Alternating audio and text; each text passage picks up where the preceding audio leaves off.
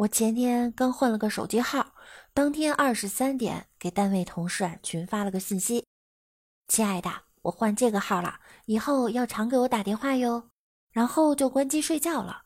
没想到第二天上班，好几个同事都脸色憔悴，还有一人有淤青的痕迹，吓得我赶紧又换了一个手机号。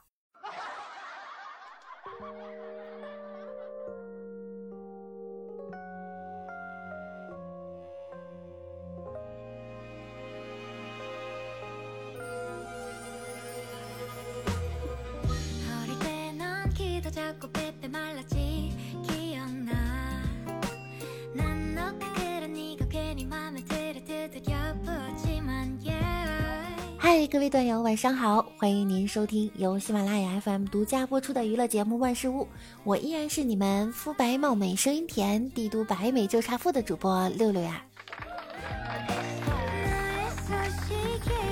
今天早上我坐公交车，车上有很多人。后来我要下车的时候，我前面的小哥哥蹲下捡耳机，这时司机突然刹车，我没反应过来，就骑到了他背上。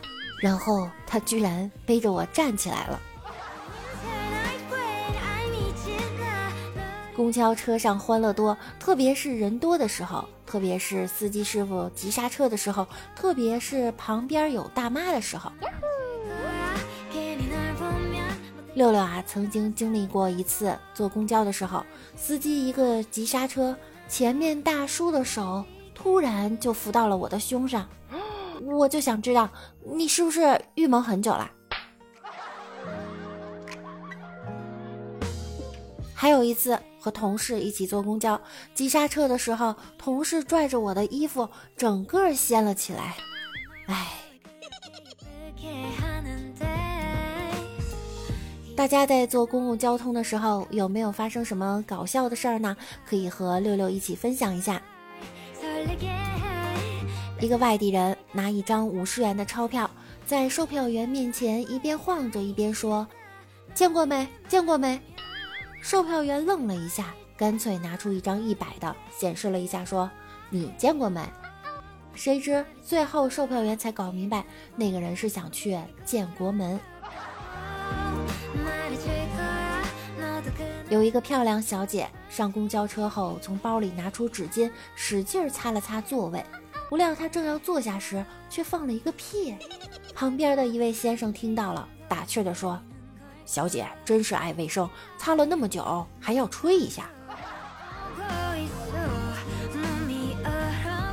有一次，公交车司机急刹车，我拉着杆旋转了一周，还坐到了旁边大妈的腿上，大妈防了我一路。还有一次，一位大妈上车，司机突然急转弯，大妈直接被甩坐在旁边大叔的腿上。大叔慌张地说：“哎呀，你干嘛？旁边有座位啊！”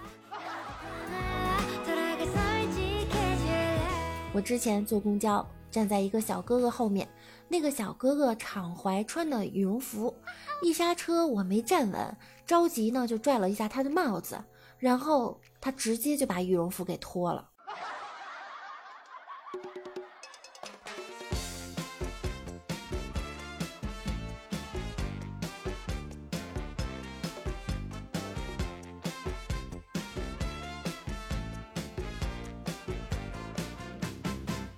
我有一次啃着肉包子，结果司机一会儿刹车一会儿松刹车，我当时就心想我要攥紧肉包子。当我站起来的时候，发现肉馅儿没了，那个肉馅儿居然掉在了一个秃顶大叔的头上。我当时真的没有勇气去认领我的肉馅儿。在地铁上，一个妹子突然大叫。盯着我凶，看什么看？然后所有的人望过来，一个男子满头大汗，一脸尴尬，被他朋友拉开，离我不远处。只听他朋友说：“你盯着他做什么？又不漂亮，又不丰满。”那男的委屈地说：“很少见穿那么低胸都没有一丁点沟的，我想再找找。”大学有一次和室友坐车回学校，我们坐在最后一排，舍友那个位置是最后一排正中间，刚好没有前面座位可以挡着。司机一个急刹车，室友差点扑出去，然后我就拉住了他的内衣带。有一次坐车没位置，我就站在车头玩手机，然后我手机一个没拿稳，砸到前面小哥哥的裤裆上。我当时目瞪口呆，不敢去拿，和小哥哥两眼互看，无言以对。然后小哥哥自己拿起了我的手机，塞给了我，顺便还给我让了个位子。公交车上，一少妇抱着貌似五六岁的儿子打盹儿。之后大姨妈好像来了，流了好多血，位子上流了好多。快下车的时候啊，发现了，估计他是不好意思了，突然大叫：“哎呀，宝贝儿，撑住，就到医院了，坚持住啊！”抱着儿子就冲下车了。一次我坐车被一个小孩打了一下，我怒道：“你为什么欺负大人？”小孩说。你不是大人，你是不良青年。本人心里咯噔一下，难道他还看出本人的不良史了？虚心的问道：“我哪儿不良了？”没想到他一句就把我秒杀了。他说：“哼，你发育不良。熊孩子，你这样，你妈妈知道吗？”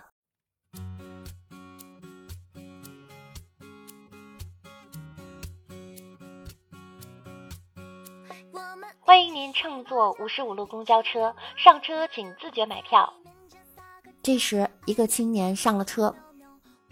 老年卡。司机说：“师傅，问您一下，你多大了？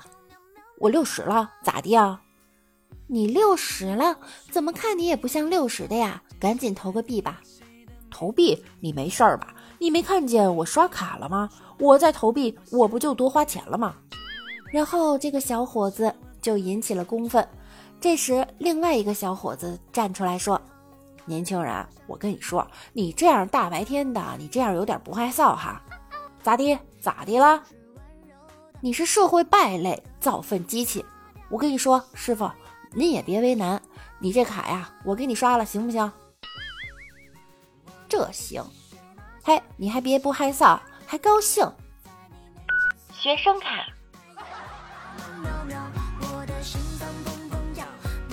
老刘，怎么样？今天赚了多少？哎，别提了，本来赚了两千多，后来全花了。你呢？我今天可赚了五千多呢，可是让我那不争气的儿子没一会儿功夫，一不小心就给花完了。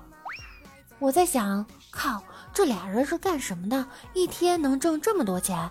纳闷了，这么有钱还挤什么公交车？老刘说：“这欢乐豆也太不好赚了，就亏得容易。”我顿时，以前不玩游戏，觉得花二百块钱买皮肤的都是傻子。后来我变成了那个傻子。以前不网恋，觉得网恋的都是傻子。后来我也变成了那个傻子。我现在觉得有钱的都傻。我希望。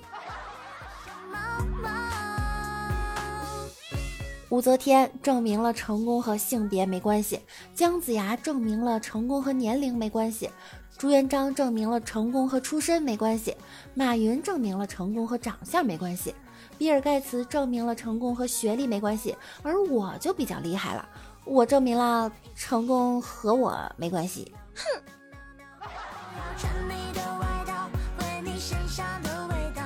说到网恋啊。深圳一女生通过微信聊天遇到一个叫王先生的网友，两个人聊得非常开心。女孩约男孩出来见见面，见面后啊，男孩以身体不舒服为由到宾馆开房休息，然后他们躺在床上看各种娱乐选秀节目，女孩子一直看到凌晨还非常精神，然后男孩趁女孩子不注意，在女孩子的水里下了大量的迷药。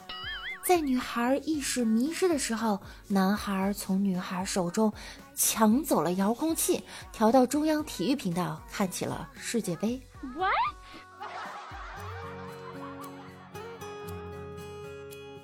一对小夫妻新婚不久，妻子向丈夫埋怨：“爸妈太着急了，你妈昨天又提生孩子的事儿，她说想早点抱孙子。”丈夫说：“妈在这件事上是着急了点，但是爸从来都不说什么呀。”妻子撅着嘴说：“爸嘴里是没说什么，但是他成天抱着本《孙子兵法》在我面前晃。”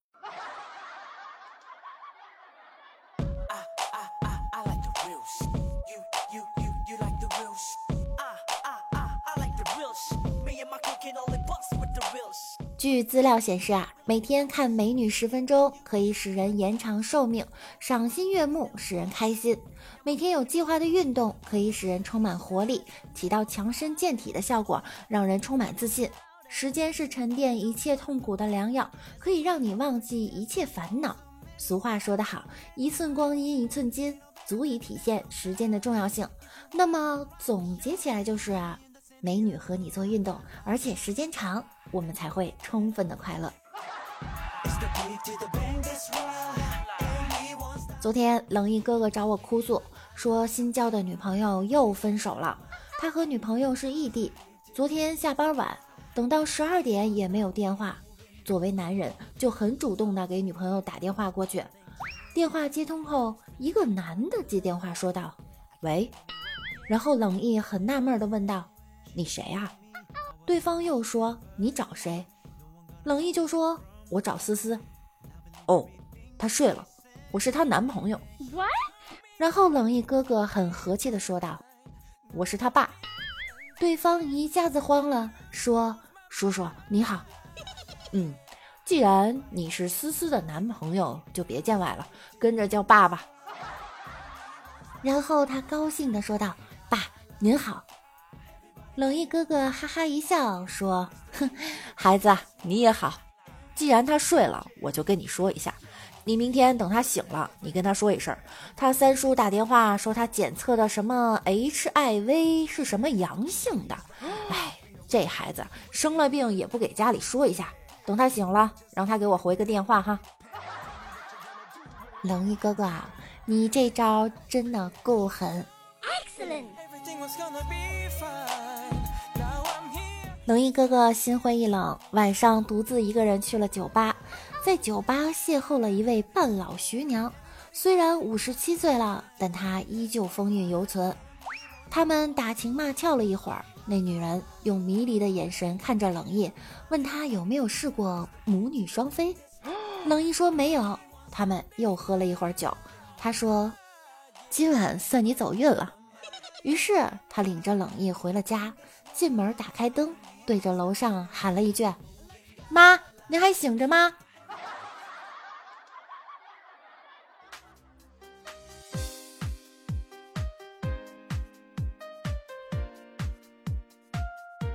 好了，以上就是本期节目的所有内容了。喜欢我声音的小可爱呢，可以点击节目右侧的订阅按钮，关注我，多多评论，多多分享，谢谢大家的支持。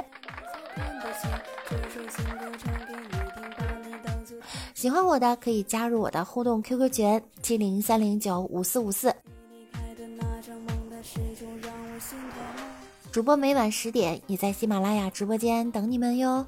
想要更多的了解我，就来直播间和我一起互动吧。